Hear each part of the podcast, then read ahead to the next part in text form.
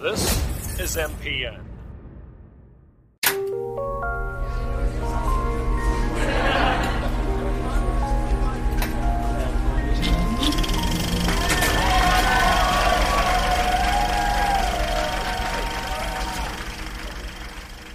Welcome to Movie Matchup. I'm Casey, And I'm Grace. A podcast where we talk in depth about two movies with a common theme, and at the end, we'll talk about menu items you can enjoy while having your movie marathon.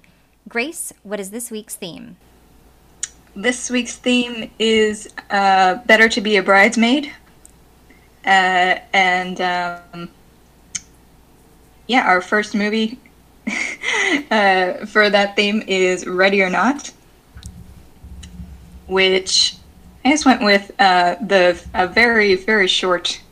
A bride's wedding night takes a sinister turn when her eccentric new in laws force her to take part in a terrifying game. That's it. That's all. Yeah. oh, no, mine are very short too. So, uh, our second movie in Better to Be a Bridesmaid is, uh, well, you can make it a triple feature if you want. We did Kill Bill Volumes 1 and 2. Uh, and then I have very short descriptions. So, for Volume 1, after awakening from a four year coma, a former assassin wreaks vengeance on the team of assassins who betrayed her. And for Volume 2, the bride continues her quest of vengeance against her former boss and lover Bill, the reclusive balancer Budd, and the treacherous one eyed Elle. And so those are just the, the IMDb plot descriptions. Okay, Grace, do you want to talk about our first movie?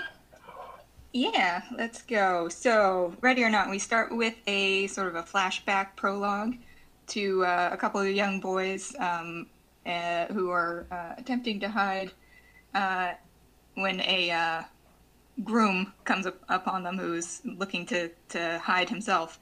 And uh, the oldest of the young boys gives him away to a what looks like a, a, a very scary satanic cult in, in some sort of terrifying like twilight zone-esque masks. And uh, they shoot him and uh, take him away despite the uh, protestations of his um, new bride. And then we flash forward to a new wedding. And we meet our uh, heroine grace. Yay grace. That's my name guys Uh, Grace is about to marry into the. Uh, oh shoot, I forgot to write their name down. Le Domas, I believe, is the family name.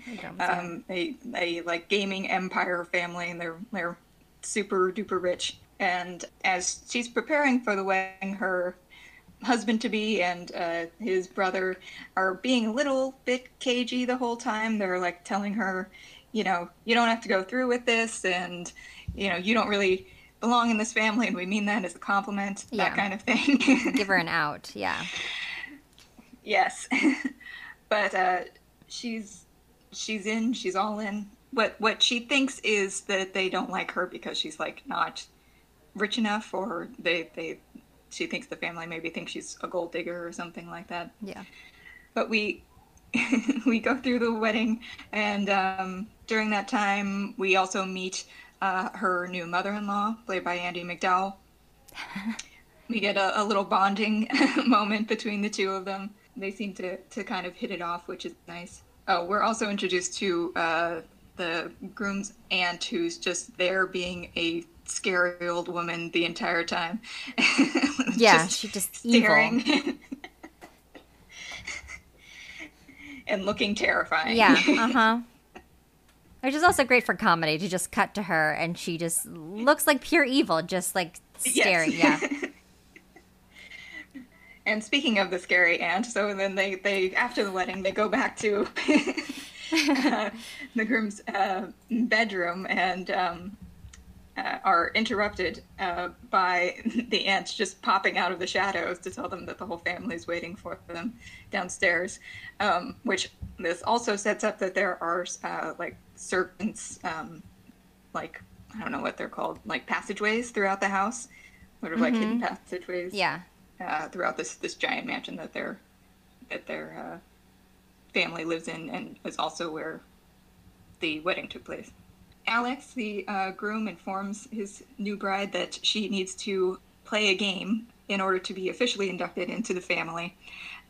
And it's just like something that they take extremely seriously. So they all go downstairs, and uh, we get a little backstory about the family's great great grandfather who made a deal with this man named Mr. Le Bail, who gave him this uh, like sort of puzzle box and uh, promised to finance uh, his endeavors so long as uh, he played the game. And so now every time a new family member is inducted, they uh, have to take a card from the box and play whatever game is on the card.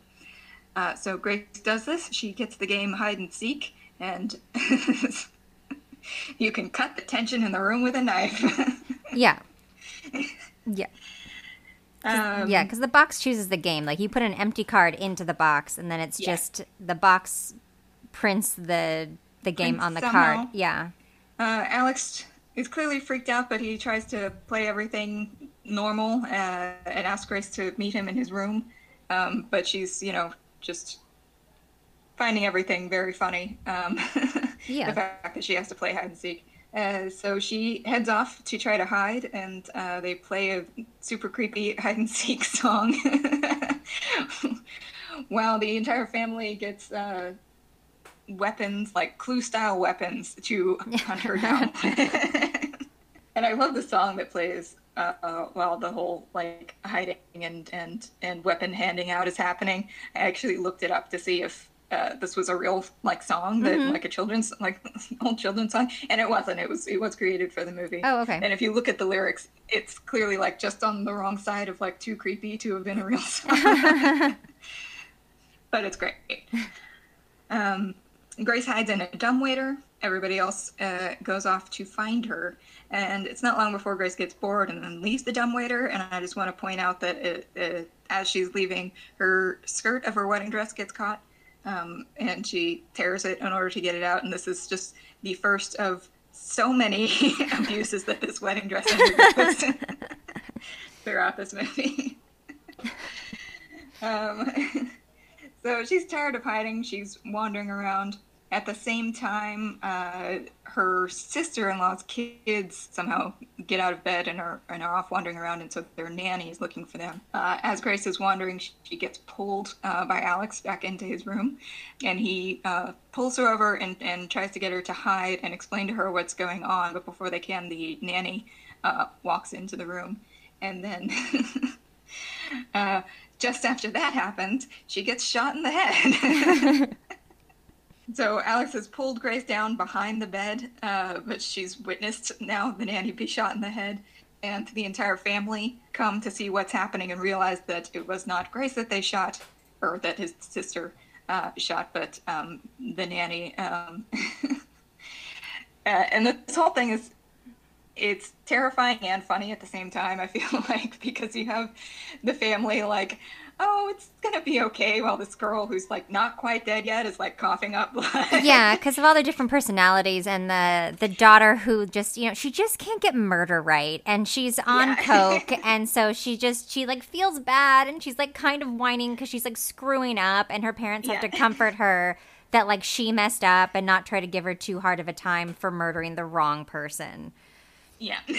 Yeah, and and uh, while all this is happening poor grace is hiding behind the the bed just like terrified and crying because it's her that they're trying to murder. Yes, now she She's knows. just now realized this. Yeah, they pull this this this poor dead nanny's body out of the room now, and uh, Alex has Grace grab her shoes, and we get the whole backstory uh, from him. His family is part of basically a satanic cult, and they think because she she pulled the hide and seek card, um, they think they have to kill her. Otherwise, uh, something terrible is going to happen to all of them uh, if they don't kill her before dawn.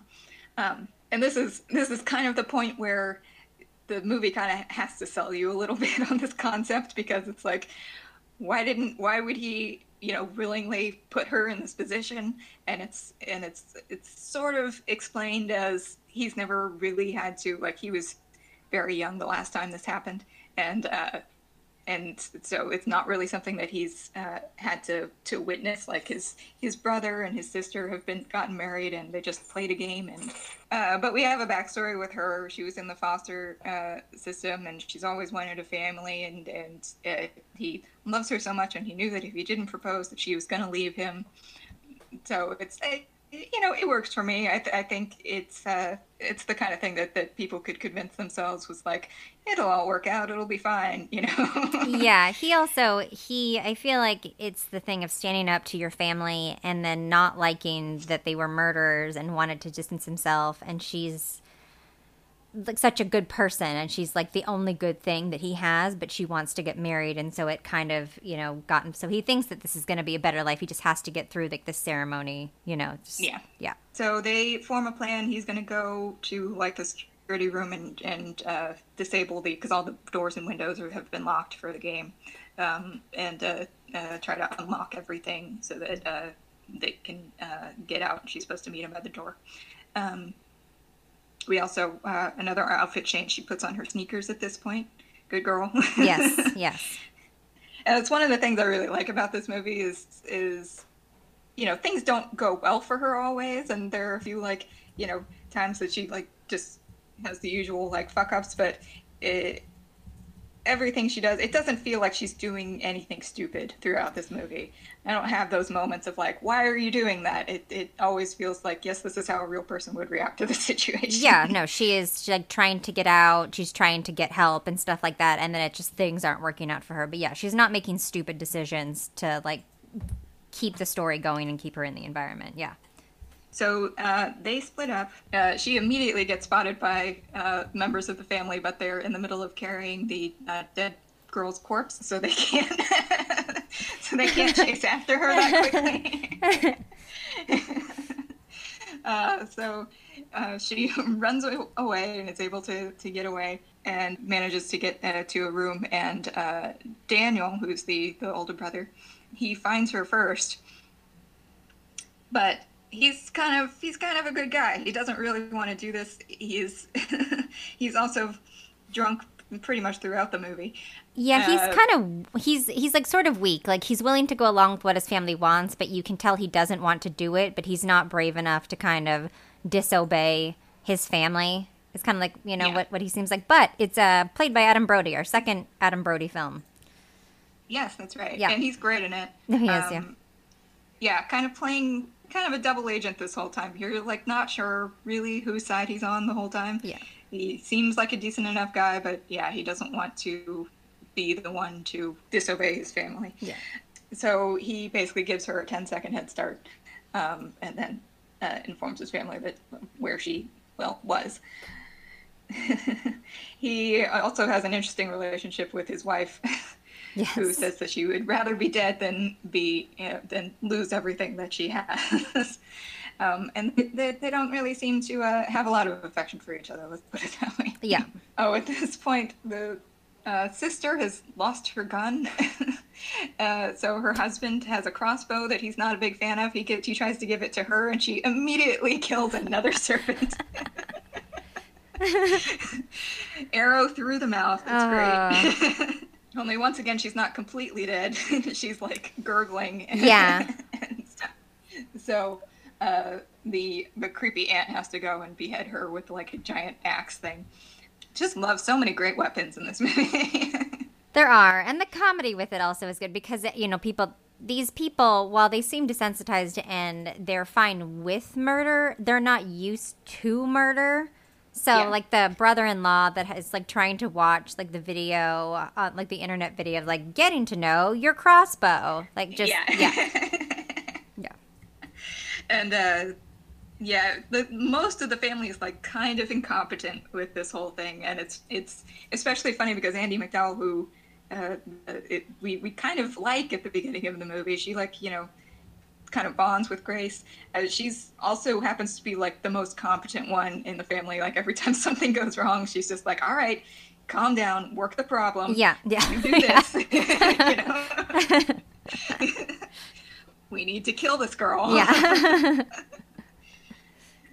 so from there, Grace goes uh, back to the game room uh, where there were all the uh, weapons uh, on the wall. She grabs uh, a shotgun and uh, some shells. Another outfit change, you know. So she's now got uh, her her the bottom of her, of her dress ripped off, uh, a shotgun, and shells strapped across her chest. Yeah, and it's a great look. And it's the look that I used for my Halloween costume last year. And you Um, look great. Yeah. From there, she goes back to the kitchen where there's a door that she's waiting on Alex to unlock.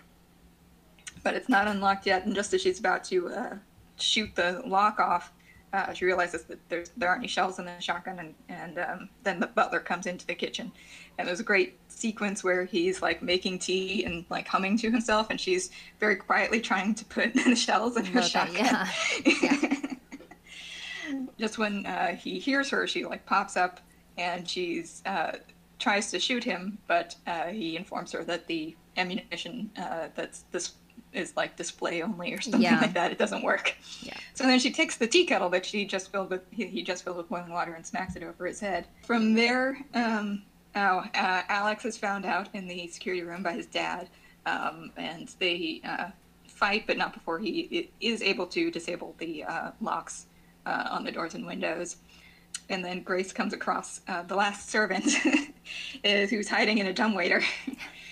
when the servant finds out that they're looking for Grace, she decides to immediately rat her out, uh, and uh, but accidentally hits the switch on the dumbwaiter at the same time. So then servant girl gets cut in half. Um, and we have no more servants left aside from the butler. it's great. They were like the red shirts of the movie. Yeah. Yeah. We uh, get now Alex has been like tied up by his family so that he can't help Grace anymore. Um, and uh, everybody else is uh, still trying to find her. Uh, there's a great there's a great uh, scene with um, the brother-in-law is once again googling uh, "pacts with the devil, real or bullshit." Uh, during this time, Grace manages to find her way outside, makes her way towards uh, like a barn that's on the the property. Yeah. Um, and when she's in there, the kid uh, who was uh, supposed to be sleeping, who the nanny was looking for earlier, is in there. And uh, this kid has a gun and shoots her in the hand Yeah. Because he's terrible. Um, so she knocks the kid out, but then a goat startles her and she falls down like a well that is also basically a pit of Oh. like just sacrificial corpses. Yeah. It's just full of dead ghosts and humans, basically. um, so that's terrifying. and uh, her white wedding dress is no longer white at this point.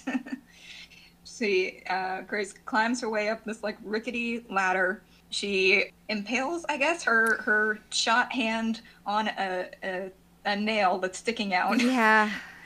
of the ladder at this point. That poor hand just goes through so Uh, much Yeah. so much trauma.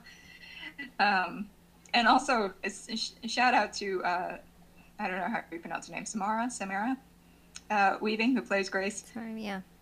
Her like she's so good at at being in pain. Yeah. it works so well.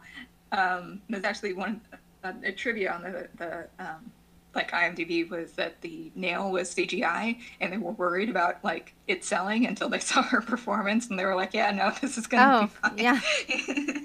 I was wondering how they did that. Okay, that makes sense. Yeah. Um, at this point, she uh, cuts the sleeve off her dress, so another outfit change Yeah. in order to wrap her hand. Uh, she makes her way to the fence. Uh, Daniel's wife spots her at this point, and she finds like a, a, a sort of broken spot in the fence uh, and manages to to squeeze her way out. Um, also, like cutting up her back at the same time. She goes through a lot. Mm-hmm. a lot in this movie. Um, so they know she's outside, uh, and the butler gets in a car and goes after her. The butler, whose like face is half burned at this point, but he's not letting that stop him. He's like, That might fuel like- him. yeah, he's like the Terminator or Yeah. something. He just keeps going after her. Yeah. Uh, So he goes after her in the car and uh, has to get out of the car in order because they need her alive for the ritual. Uh, so he has to get out of the car in order to go after her. But she like sort of gets one over on him and she manages to strangle him. She thinks to the point of him passing out, but I think it's kind of it, it suggested that he's he's sort of playing dead at that point. Uh, but she gets in the car and is on her way to freedom when she calls like the you know the movie OnStar equivalent basically to ask them to call the police. Yeah. And the guy informs her that the car has been reported stolen and so he has to turn it off. Justin. Justin. and we also get some great cussing from her. She's she's she's just like an A plus cusser in this movie. I feel like. Yeah, she's just so upset. Like she's understandably upset, and I feel like you can really relate to how irritated she is with this person. That's just like he's just doing his job. That's like, oh, the car's reported stolen, so I have to shut it down, and she's just so mad. And she like finds the car on the street before that, and they just want her to get out of the road. And it's like, can you not see the way that she is dressed? Like she is not Yes. doing okay. She needs help. Yeah. Um, so he shuts down the car, and then Butler guy comes up to her, smashes out the window, and uh, shoots her with some sort of tranquilizer. Then he's driving her back, and uh, he's he's getting a little cocky. He thinks he's he thinks he's he's won this thing, and he starts playing his his classical music that he loves so much. Yeah. and and he doesn't hear her when uh, she wakes up and she kicks him in the head a couple times and uh, and basically this is this like the car he he, he crashes the car um, like it rolls over Butler is out of commission finally he's been defeated Yeah. and she manages to get out um, but at that point Daniel sees her and uh, knocks her out. But it's revealed that he knew that his father was there watching the whole time. Yeah. He also he says a line, and I just want to come back to it later. But he ends up saying he says, "We all deserve to die." Yeah. Um. Anyway, continue on. We also have uh, a little heart to heart with Alex and his mom, and uh, basically she's talking about how she understands and, and everything, but uh, this is the only way to save their family and and uh, all that good stuff.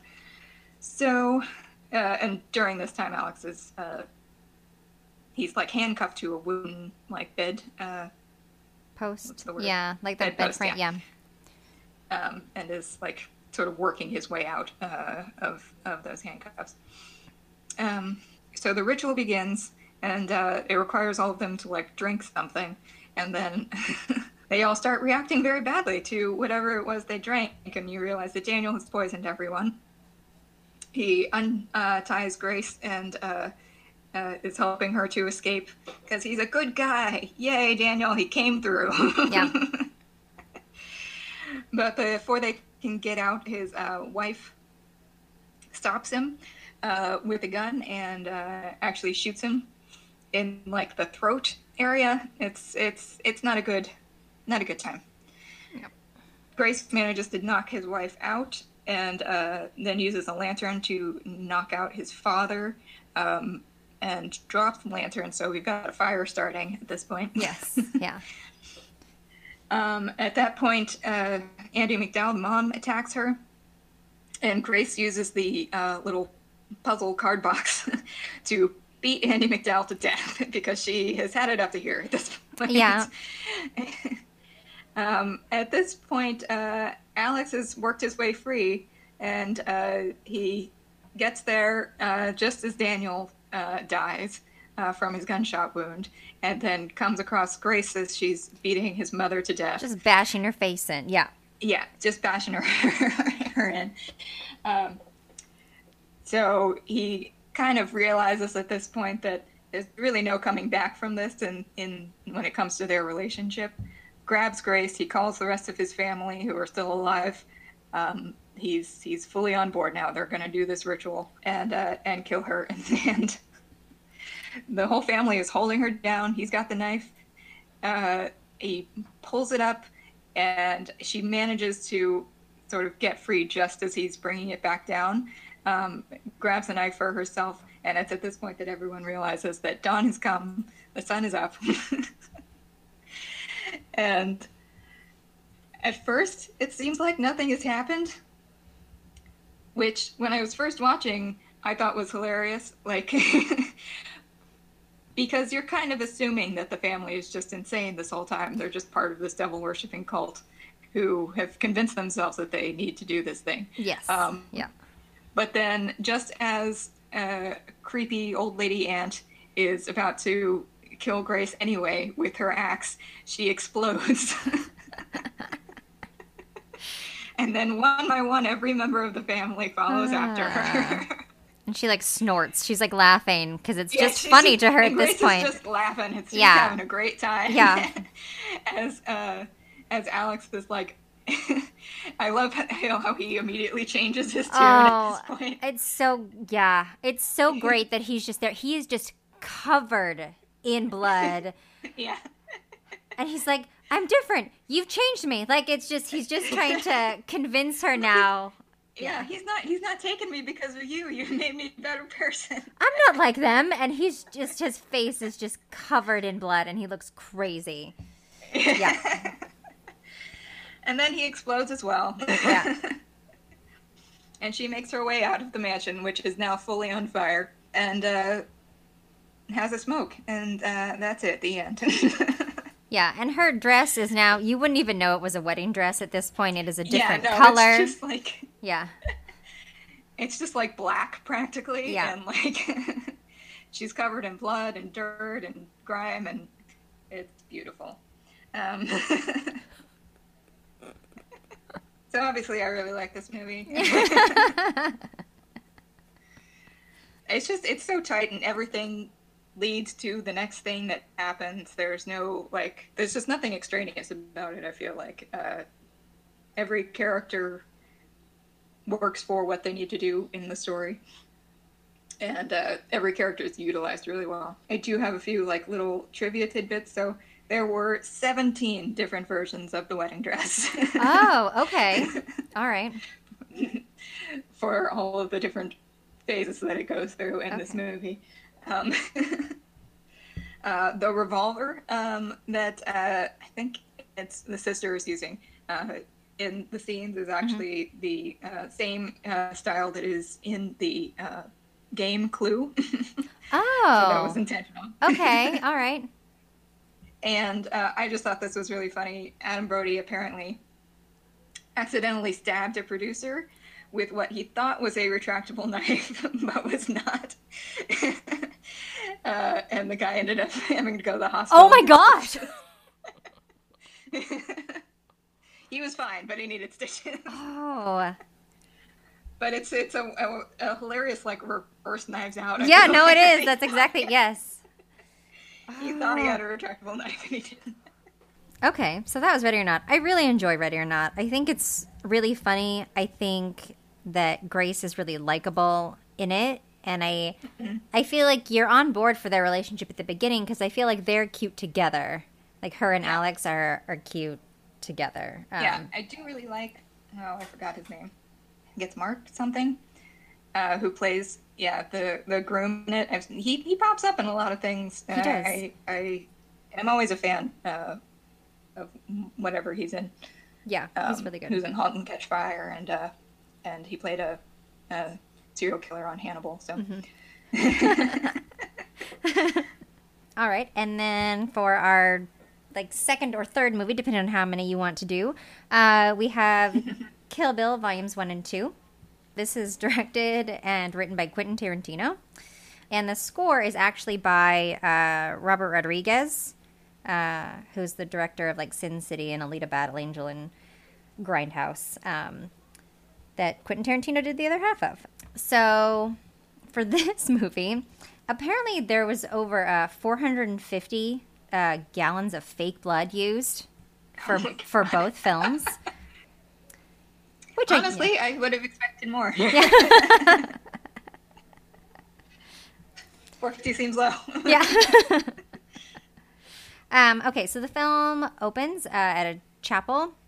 The chapel is actually in Lancaster. So if we want to, like post quarantine, we could do like a little movie matchup tour and we could go to like The Rocks and Bill and Ted and we could like go to this chapel and stuff. So That'd be great. yeah.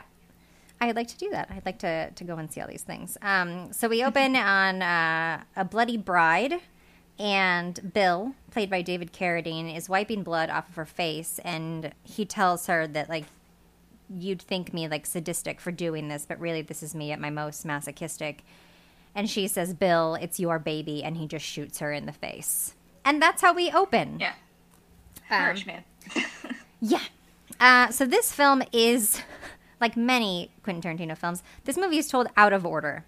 So uh, I'm gonna try to explain it, I guess, as we kind of like go through, still going in the order of the of the film, which is not chronological order.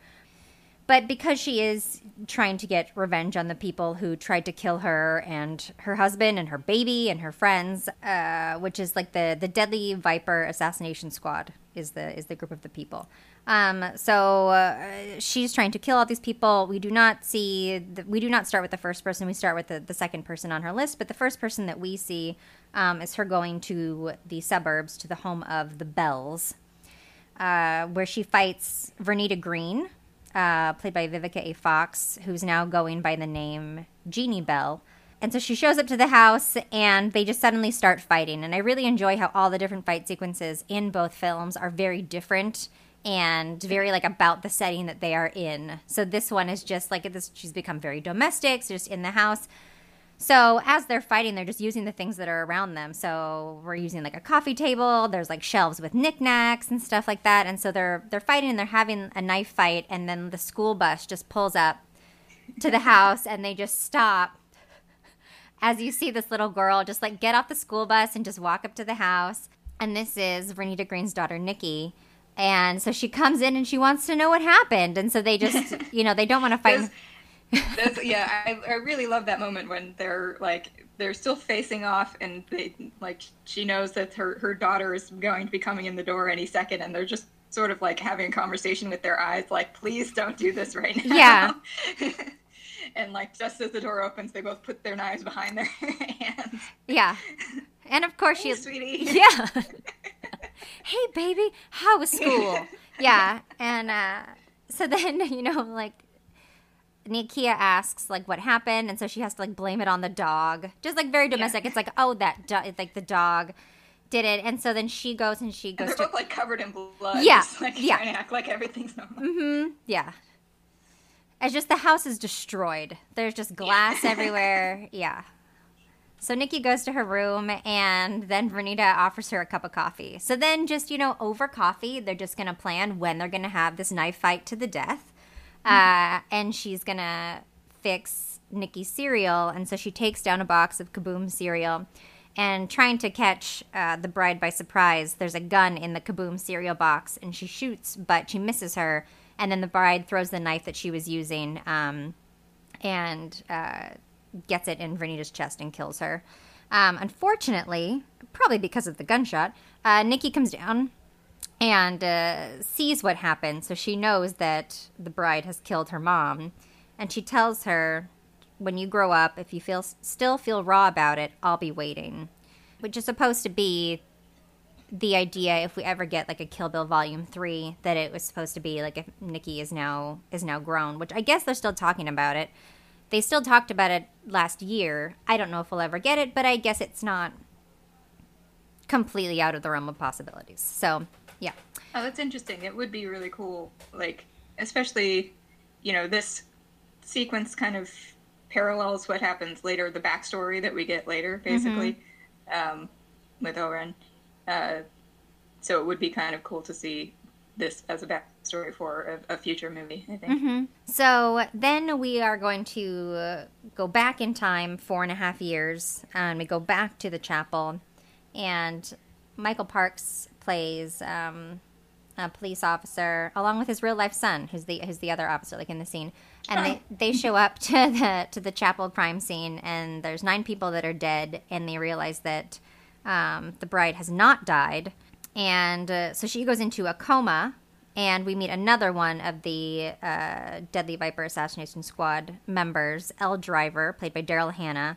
She wears an eye patch. She's got great looks the whole time. Like her hair looks great, and she wears all these different outfits. So she's in like Her a hair is on point, as yes, lipstick. yes, in a classic nurse's outfit and her eye patch. She goes to visit her in the coma, um, planning to kill her. And just as she's about to kill her, Bill calls and tells um, Elle not to do it. So Elle is upset, but she's not going to disobey what Bill wants. So we then jump to four years in the future. So basically, we're we're six months behind present day, just to keep it kind of like Yeah. clear. So. So after four years, she wakes up from her coma. She realizes she has a metal plate in her head, and she realizes that like she was very pregnant. So now her belly is gone. So now she has lost Oh, her God, baby. yeah. So she's That just, moment where she like grabbed at her stomach Ah. is just oh yeah, she's just devastated. Yeah Um, and then she can hear people, so she pretends to, to still be asleep. And so, just to add like insult to injury, she realizes that her nurse, Buck, has also been letting people have sex with her unconscious body. They're like paying him to, to do that. So, it, things are just terrible all around. And uh, so then she. Uh, she ends up uh, injuring both of them, the guy that was supposed to have sex with her and Right. and Buck. And so after she, I do just want to point out, Yeah. as someone from Texas, I remember the Buck tells her that he's from Huntsville, Texas, Uh-huh. because uh a, a, a place I've been many times because I had friends who went to school in Huntsville, Texas. The only things in Huntsville, Texas, are Sam Houston State University and the Texas Penitentiary. So, oh, yeah, okay, all right. it's uh, uh, yeah, it's it's a, a school and a prison. Okay. Basically. All That's, right. that's what comprises that's Okay. that town. All right. Just a little backstory for you. No, thank that. I mean that that makes sense. Yeah. So then, after she uh, gains feeling back in her body, she steals Buck's car, the pussy wagon, um, and then she begins her roaring rampage of revenge. And so, the first person on her her list is O-Ren Ishii, played by Lucy Liu. So then we get O-Ren's backstory, which is an animated sequence. And when she was a small child, she witnessed the death of her parents. And then she goes on her own mission of revenge. So then at 11, um, she kills the Yakuza boss, Matsumoto, who was responsible for the death of her parents. And then, like, by 20, she's a top assassin. And then at 25, she participated in the massacre at Two Pines, which is where they attempted to murder the bride and did murder everybody else that that was in the chapel at the time. Once the the bride's first stop, once that she's out of the coma, um, is that she's going to go to Okinawa and see Hattori Hanzo, um, who is the finest swordsmith in the world. And he's made a vow to not make instruments of death anymore. Um, however, when the bride mentions that she needs it to go after Bill, uh, his former student, he agrees to make her a, a sword. Now O-Ren has become like the supreme leader of the Tokyo Yakuza. Her best friend is Sophie Fatale, who is O-Ren's like second in command and her lawyer. And she's also, as the bride walks past, she's a Red Apple Cigarettes model, uh, which Red Apple cigarettes are like the ongoing cigarette brand in all Quentin's movies. So, yeah, so she's a Red Apple Cigarettes model as well. So she does a lot. Um, Johnny Mo is the leader of O-Ren's army uh, called the Crazy 88. And then we have Gogo Yubari, uh, who is O-Ren's personal bodyguard. And I had a poster of on my wall when I was younger. She's great. Yeah. Such an iconic look. yes. Yeah. So then they are at the House of Blue Leaves, like a bar, like sushi restaurant, kind of the, that they're at. And this is where the bride is going to go and surprise them. So we have like a, a long sequence also of like her going to the bathroom to change and going up to where O-Ren is and like around. It's like a, a long a long ta- long shot. And um, it took six hours, I guess, to, to rehearse it as it goes around. And then it took 17 takes to get it right. And um, it's rumored that the Steadicam operator passed out from exhaustion Oh God. to do it. But you know what? It looks great. So Give that guy a break, Terrence. You know, yeah. the bride's yellow outfit that she wears was inspired by uh, Bruce Lee in the film Game of Death. And so then the bride confronts O-Ren. She cuts off Sophie Fatale's arm. She fights like a handful of of the Crazy 88, and then she fights Gogo, and then Johnny Mo and the rest of the Crazy 88 show up, and she has to fight the rest of them. And it's very stylized sequence, so it like cuts to black and white. Um, they're silhouetted behind paper walls. They fight on the staircase. There's like wire work in the scene, and then she fights. Uh, oh, right. And after- there's the, the the spray of blood throughout the entire thing. Yes. just to excess. yes yeah that's why we have the it like goes to black and white i feel like is because there's just it was like too too much to actually see the the red so um she then goes to to fight o-ren and what i like about the sequence is like after all this it's just there's just a bunch of blood and and death and everything and then they just go out into the snow it's just very delicate on the ground the only sound is this bamboo water fountain that's going back and forth O-Ren is dressed completely in white, and she takes off her little slippers to fight her. And she just very delicately takes off her white slipper with her white sock and just slowly, delicately pushes it back in the snow. Just very, just very carefully, like just so soft, just pushes them back. And then they fight. And in um, uh, Japanese, O-Ren says to her, I hope you saved your energy. If you haven't, you may not last five minutes. And the fight sequence actually lasts four minutes and 59 seconds. so, I did not know that. Yeah. Oh, Tarantino. so she cuts off the top of O-Ren's. After they fight, she cuts off the top of O-Ren's head, and O-Ren's last thought is that that really was, because it could cut off the top of her head, that it really was a Hattori Hanzo sword.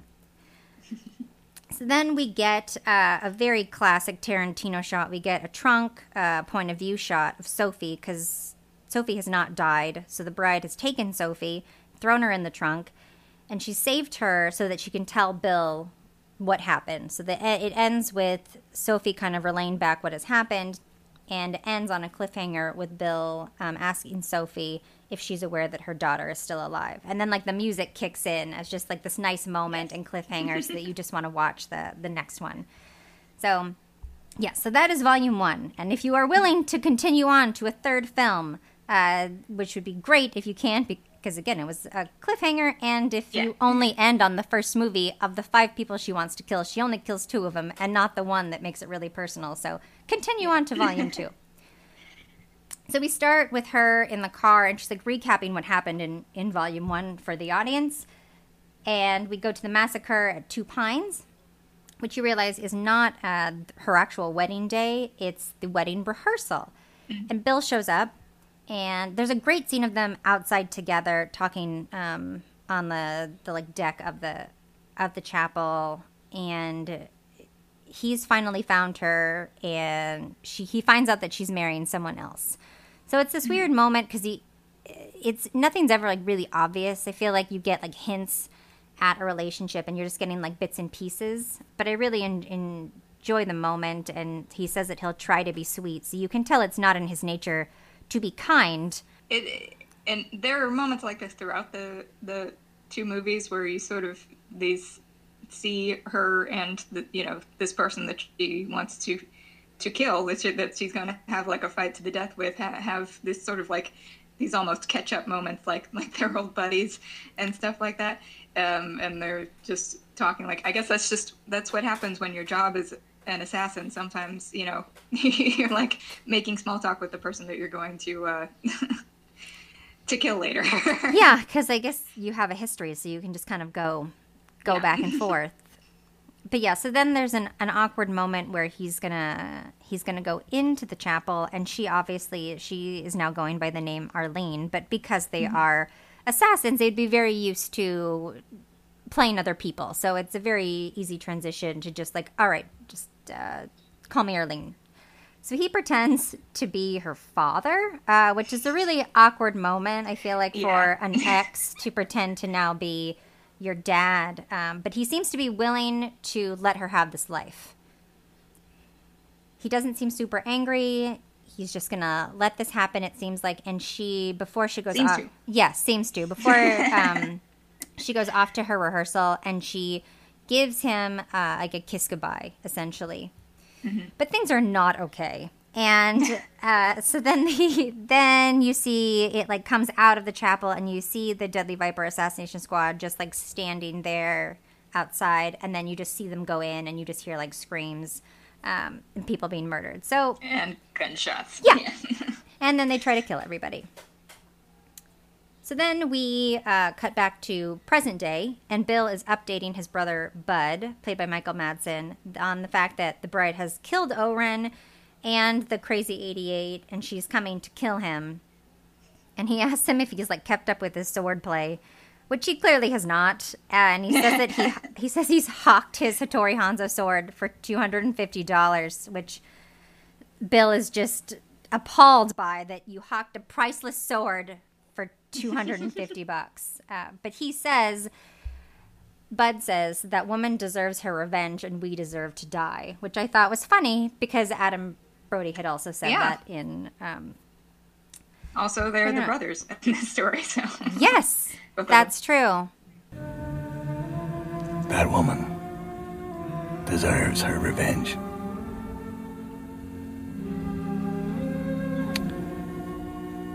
And we deserve to die. So then we get a glimpse into Budd's life. Uh, Budd, Budd works at a strip club. His boss is just cutting his hours at work because he doesn't like him. Things are just they're they're not going great. I don't know what you would call like the reverse of a build up, but it's just like this. He's like living in a trailer by himself.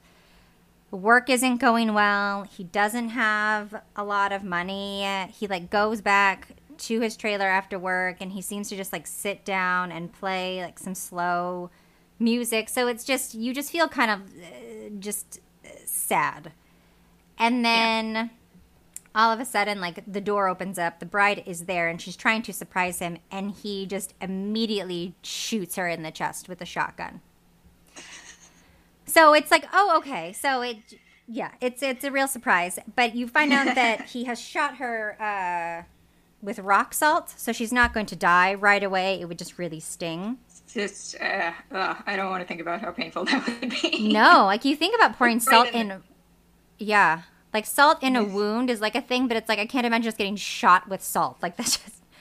But yeah, so he then, be so that she can't fight, he drugs her, and then he calls Elle to see to offer her the the bride's Hattori Hanzo sword. And tells her like if she's willing to come essentially to his trailer with a million dollars, which I love that it's like he's supposed to have hawked the other one for two hundred fifty bucks, and it's like I'll sell you this one for a million dollars, Uh, and she agrees. So she's gonna she's gonna come out out there the next day. So he then decides that he is going to bury her alive, which is just a nightmare Just, just horrible.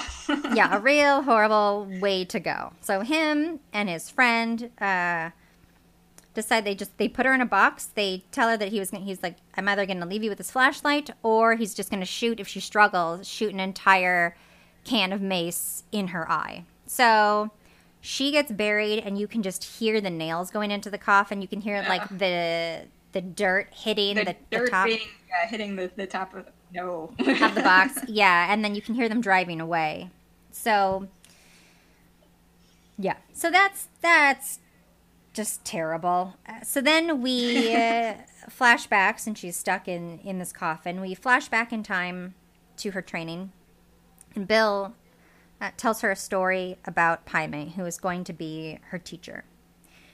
She he explains that uh, Pai Mei was passing a Shaolin monk one day, and the monk did not return the slightest of nods that Pai Mei had given him, and so Pai Mei wanted his neck. And since they weren't willing to let Pai Mei kill the one monk, he killed 60 of them. He just killed everyone and made famous the five point palm exploding heart technique, which is where you hit a person in five different pressure points on their body, and then when they take five steps, their heart explodes. And he teaches this technique to no one, Bill says, and so he tell Bill tells her like to obey Pai Mei. Uh, and then they infer, you know, like if you like do this or that, he'll like take this or that like from you. So you kind of get the idea that that's probably how Elle lost her eye. Uh, is actually played by Gordon Liu, who was also Johnny Mo in O-Ren's, um, like the head of her Crazy Eight, same but the, the same actor. Um, but I do enjoy the moment when Bill drops her off for her training. Like he, she is waiting in the car. He has gone up to see if Pai Mei will take her as a student, and he just comes down, and he's just kind of like he's just irritated, and he's got blood on his face, and you can tell that they fought, like they didn't get along just in that like time. He's agreed to take her, but like just that things are going to be very difficult uh, with Pai Mei, and that he also he doesn't like Caucasians, Americans, or women. So she's uh, working at a disadvantage right from the start. Yeah. So the training with Pai Mei is rough. He like teaches her uh, three inch punch technique, which is essentially like putting out your hand to touch something, and you have to punch something. And the idea is you could punch like through something or make a strong punch out of something that's that close to you. Because like, what if your Yeah, enemy? she has to punch through the wood without winding back, basically. Yeah. She only has that much space between like her fingers and, and the wood. Yes. So you can see the toll that the training is taking on her. She can't hold chopsticks, and he makes her have to use them to eat. She dreams about punching and accidentally punches the wall and hurts her hand. and the three inch punch is inspired by Bruce Lee's one inch punch in real life, uh, which there's videos of on the internet if you would like to to Google them. So then it, we cut back to her in the coffin where she's going to have to, to use this technique. And what she first does is she gets a straight razor, razor out of her boots, which is the same straight razor that Michael Madsen uses in Reservoir Dogs to cut the cop's ear off. so she uses the straight razor to cut her hands free, and then she's going to have to use her three inch punch to break through the coffin, which she does. And it's a great moment, and we have this music, and you can just. It's Yes. yeah, it's a it's a nice moment, and then after that, there's a great comedy moment of her just walking in the dark to this diner, and she just kind of like bopping along, and there's all this just Yeah. dirt just flying off her Just body, dirt flying off Yeah. of her. and then she just asks for a glass of water. So then, yeah. I do feel like like that also sort of reminds me of Ready or Not, just her at the end, ju- just like completely covered in just you know yeah, just junk. Just, Yeah. just there are these these two moments of these brides who are you know. At one point, you see them in their their pretty white wedding dresses, and then another point, they're just like head to toe grime. Yeah. it's been a night. Yeah. So then Elle is driving in her car on her way to meet Budd, and the bride is walking through the desert. And as she gets back to where Budd's trailer is, she sees Elle pulling up to his to his trailer. Um, so then we get this nice moment. I so this I really enjoyed this whole sequence that happens in Budd's trailer, and I feel like Tarantino does certain things that other people wouldn't do in their films. So like Michael Madsen is making frozen margaritas, and while he's making frozen margaritas, Elle says a line, and you can't hear what it is over the sound of of The blender. the going. blender. And so then it's like what she has to like repeat the line, which I feel like is not something that you see in films, but I, I just enjoyed like those little those little things. So Yeah. he ends up he talks to her and asks like now that her you know her greatest nemesis is dead if she is filled with relief or regret and she ends up saying regret so then uh, because she's buying the sword budd is going to get his money so he opens the the suitcase full of money and at first he's very excited that he now has a million dollars he doesn't need his job at the strip club anymore and as he hmm. picks up like the first layer of money a black mamba is in the suitcase and it pops out and it bites him in the face three times. So then Elle has this really Yeah, warning if you have Yeah. a, a fear of snakes. Oh, yes. yeah Yikes. yeah. So Elle's like entire like all the dialogue that she says like from the moment that he is bit in the face the whole time I really enjoy this entire sequence as she Yeah, just kind of like talks to him yes just about like about the black just educating him on the black mamba just so matter of Now fact pay attention because this applies to you. yeah this yeah just with how much uh, venom and how he's going to die essentially because of it and Yeah. she yeah she says gargantuan and i'm going to have producer ryan put in a little clip of, of what she says uh, for the whole thing just so that you can hear the the whole thing In Africa, the saying goes in the bush, an elephant can kill you, a leopard can kill you, and a black mamba can kill you. But only with the mamba, and this has been true in Africa since the dawn of time, is death sure. Hence its handle, Death Incarnate. Pretty cool, huh? Its neurotoxic venom is one of nature's most effective poisons, acting on the nervous system, causing paralysis. The venom of a black mamba can kill a human being in four hours, if, say, bitten on the ankle or the thumb. However, a bite to the face or torso can bring death from paralysis within 20 minutes. Now, you should listen to this because this concerns you. The amount of venom that can be delivered from a single bite can be gargantuan. You know, I've always liked that word gargantuan.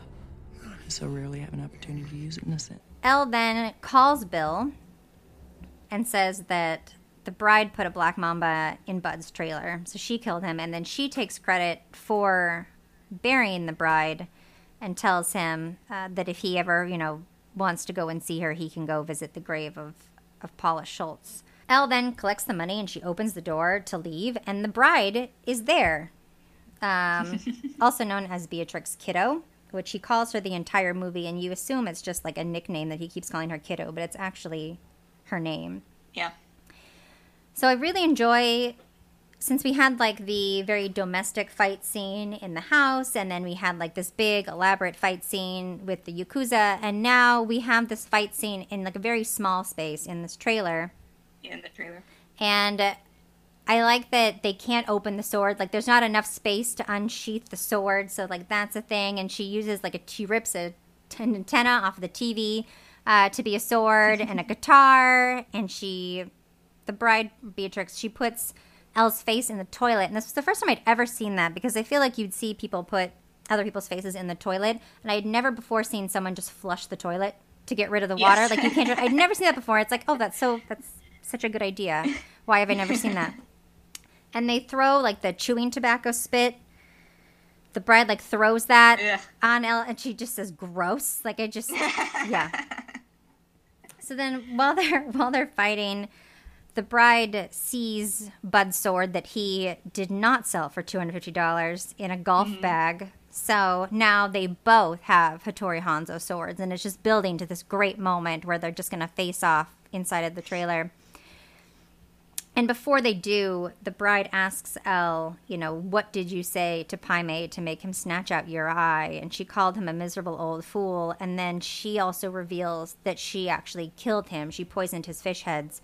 So she murdered Beatrix's master. So, you know, the tension is just rising of all of these Yes. things. And then they they run at each other and they fight with swords for a little bit and then uh, beatrix just snatches out her other eye just leaving Yes. Blind so she is just screaming and flailing and hitting the walls of like everything in the trailer and then the bride is just fine she's just she's gonna leave so she's just she doesn't have shoes on she steps on her eye it's so gross Oh, it's so gross. as she's going uh and the black I do yeah. also like. Sorry, going back a bit. That the the all of the the ways that we know about that she's killed people are like poisoning them or something like that. Like most of the people in these movies are you know fighters, and clearly she can fight. But it's interesting that like she was gonna she was gonna poison the bride in the in the hospital bed. Yeah. She poisoned the master. She you know snuck the the snake into. Uh,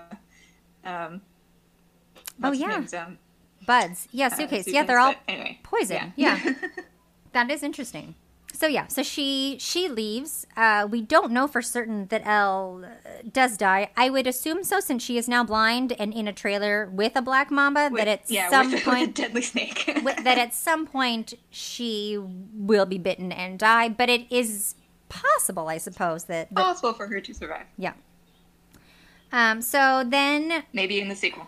Maybe. You know what? If we get that sequel, she probably is still alive because I don't know why you you wouldn't have her her come back. Then uh, she continues. The brother Beatrix Kiddo is going to continue on to try to find Bill. She stomps and sees Esteban, uh, who took care of him when he was a kid, played by Michael Parks again, dual role. And he tells Beatrix where Bill is because he says that Bill would want him to tell her. She asked him. So he she then goes on to find where Bill is uh, with the plan to just like come in and just fight and just kill him. She has a gun, she's ready to go. And when she finds him, she is just shocked. I can't imagine this moment. She Yeah. just has a gun, she's ready to shoot him, and she sees her daughter. Her daughter is alive, and uh, her her name is BB. So BB, her daughter, and Bill both just in a very child, you know, like you would as a child, pretend to be shot by the actual gun she is holding and just sort of go down on the ground and then Bill is kind of explaining as if it's just pretend, you know, pretend that BB Yeah. really Playing a game. yeah. BB isn't really shot and gets up and she shoots.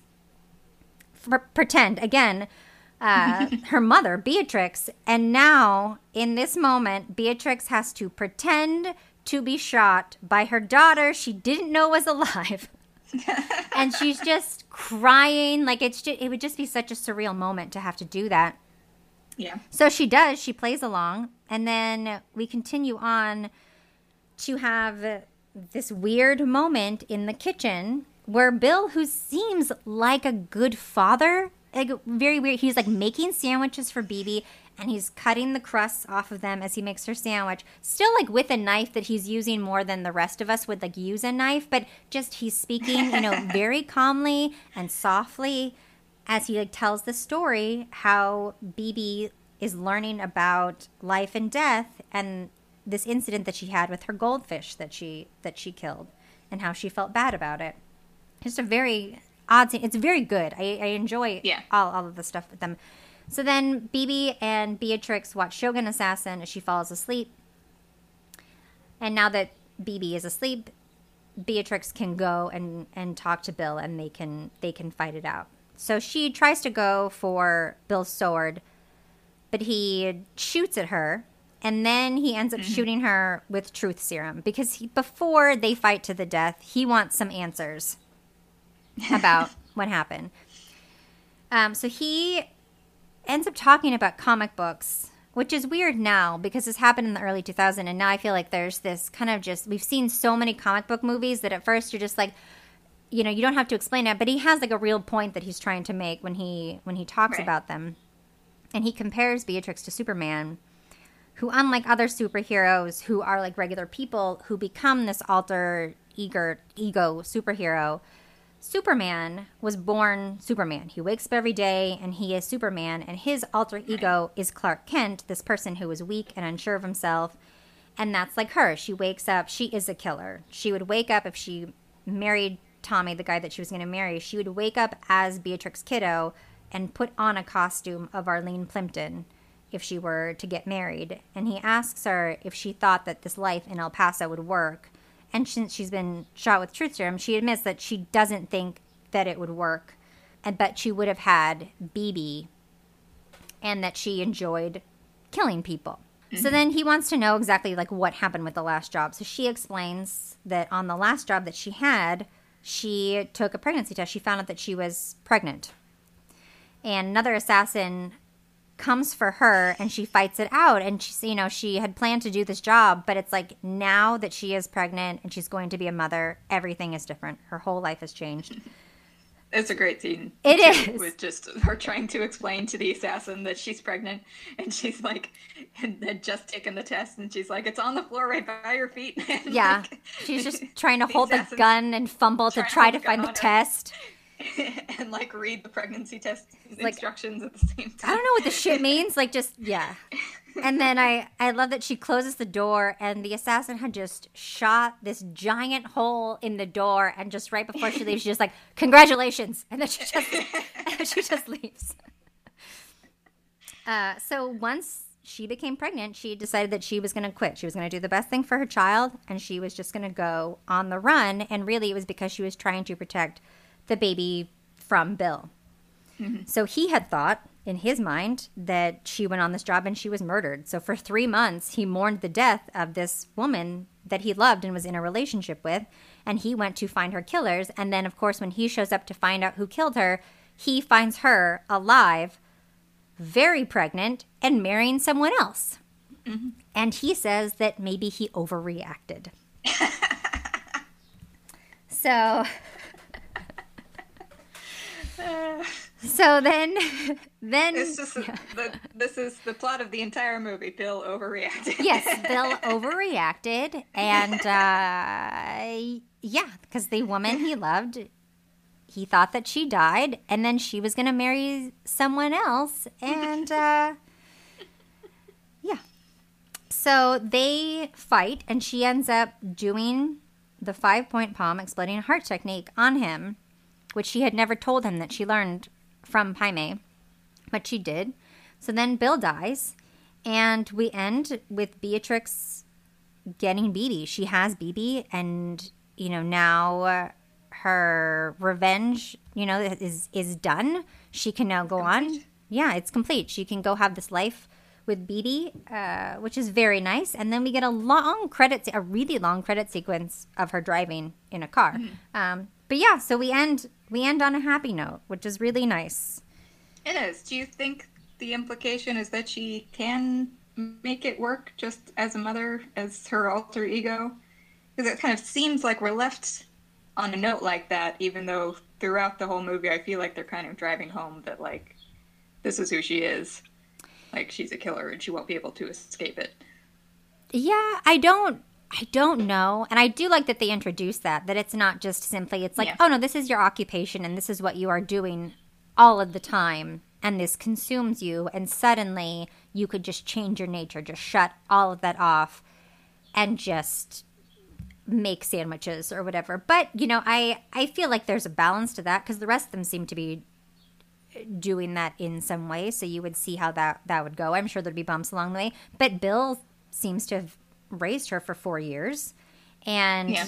Vernita Green in the beginning, she also was very domestic. She was like coaching softball. It's like so- she was like coaching sports like for her kid, and she was just being like a, a stay at home wife. So Yeah.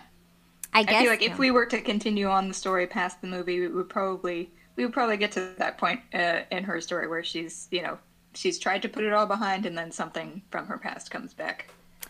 Yeah, I imagine even if, and I I mean, it, it would be Nikki or Nikia that would come, but you know, I feel like she would have crossed paths with a lot of people, and since Yeah. she is a murderer, pissed a lot of people off. So I, I can't imagine that no one else, um, would come for her or look for her. Or she just wouldn't run into somebody, or you know, Yeah, I mean, just in in these two movies, we see her kill a lot of people, and uh, you know, who knows what she got up to before this even happened Yeah. when she was just a, a straight up assassin. Yeah. So, all right. So that is our two. but it's movies. nice that they leave us Yeah. on a happy note. yes no i i'm glad i'm glad that she has the option you know i Yeah. i feel like even though she is a murderer and you know that she's an assassin you still like her you feel for her you feel terrible that this life of her trying to get out of it was taken away from her in Yeah. such a terrible way that you want her to be able to try to leave it behind and have and have happiness but it would be fair if someone else i guess had been you know hurt by her and they decided to come after her as well. So, Yeah. yeah. All right. Should we talk about food? uh, for Ready or Not, there's not a whole lot of food in the movie. No. Um, there's a lot of drinking happening, champagne. Um, Adam Brody is, is drinking, it looks like whiskey pretty much the entire movie. and then there's the scene with the tea, and there's like a fruit plate on the counter at that point. So you, you could just have like tea and, and a, a fruit platter or something like that. I also thought it would be fun to do um, like a, a hidden surprise wedding cake with like looks like a wedding cake on the outside, and then you know it's kind of like I think they're also called called pinata cakes. Where you cut into them, and there's something like there's like a cavity basically inside the cake, and if you could have like red candies or something like that, That's a good idea. because blood. Um, Yeah. but uh, yeah. Also, I was trying to think of like maybe something exploding, some sort of exploding uh, dish, like maybe just pop rocks or something like that. You could always, if you want to go low key. Um, That would be very appropriate for either film, really. You Just something that, yeah, yeah. All right. Well, if people can make things explode. I yeah, all I all I wrote down for it was like champagne and then cult potion. Like if someone wanted to make a cocktail of the cult potion that they drink at the end, but not poisoned, just uh just a regular, just like your regular No, cult yeah, potion. don't poison yourself, please. Yeah. So, yeah. And then volume, like Kill Bill has a good amount of food in it. So I wrote down because I told you I had originally had the idea because they talk about you know Trix cereal. There's a line with O-Ren Yes. and the bride where she, you know you thought it was going to be that easy. It's like silly rabbit Trix are for kids. So for kids. I thought that you could uh, do. Uh, they have little ninja cookie cutters, and you could just make like Trix cereal treats instead of Rice Krispie ones, and like cut them out into into ninjas. But They also, I the cereal that she shoots the gun out of at the beginning. It looks like Froot Loops, I think, on yeah, the floor. yeah, it's called Kaboom, but they else, they but- don't make it anymore. But yes, you could do something inspired by the the Kaboom Yeah. cereal that looks like it. Yeah, and then they also have tea um, in the movie, and she offers her you know coffee with cream and sugar. Mm-hmm. Uh, Hattori Hanzo serves her uh, tuna nigiri and warm sake. And then one of the crazy idiots mentions uh, to the guy working at the the House of Blue Leaves that he wants Charlie Brown. Charlie Brown. Yeah, he mentions to Charlie Brown he wants four pepperoni pizzas. And then like we have Japanese whiskey. Uh, there she has to eat the white rice with chopsticks. Budd makes frozen margaritas. We have Bill's homemade sandwich if you wanted to have sandwiches. There's chicken champ on the counter in Budd's trailer. Uh, tequila, just general sushi. Obviously, like again, don't poison yourself, but something with fish heads just beer, water, and then uh, we have the exploding mango that Bill shoots at the end when he's trying to stop her from grabbing the, the sword. Now, what I decide, so what I've decided to make for Kill Bill was I was going to make in honor of O-Ren, who's half Chinese, half Japanese American. I decided to make rice balls. Um, Okay. So the onigiri rice balls, and then so those are a Japanese food, and then I'm going to fill them with uh, Chinese food. So we were going to do kung pao chicken in one, and then in another one, I was going to do. Um, I have to figure it out, but I was either going to do like turkey and gravy for something American or like bacon, eggs, and cheese. So I was going to try to do like an American and a Chinese version of a Japanese rice ball to kind of represent Nice. all of those things. So I think we're going to have those That's a great idea. tomorrow. Yeah, my mom used to make those for me as a kid. She, I would just get the little rice triangles. I never knew how she made them. Like I have a little mold for them. I don't remember ever seeing a mold growing up. But yeah, she would give me the little rice triangles. So I don't know. but Yeah. yeah, so that's uh, that's our menu. Grace, do you want to tell people where they can find us? Okay, well then, yeah. Thanks for joining us, uh, everybody. You can find us uh, on Instagram at movie underscore matchup, and uh, tune in next time when we'll be doing agoraphobic Hitchcock. Yay! Say that five times fast. Yeah. Bye.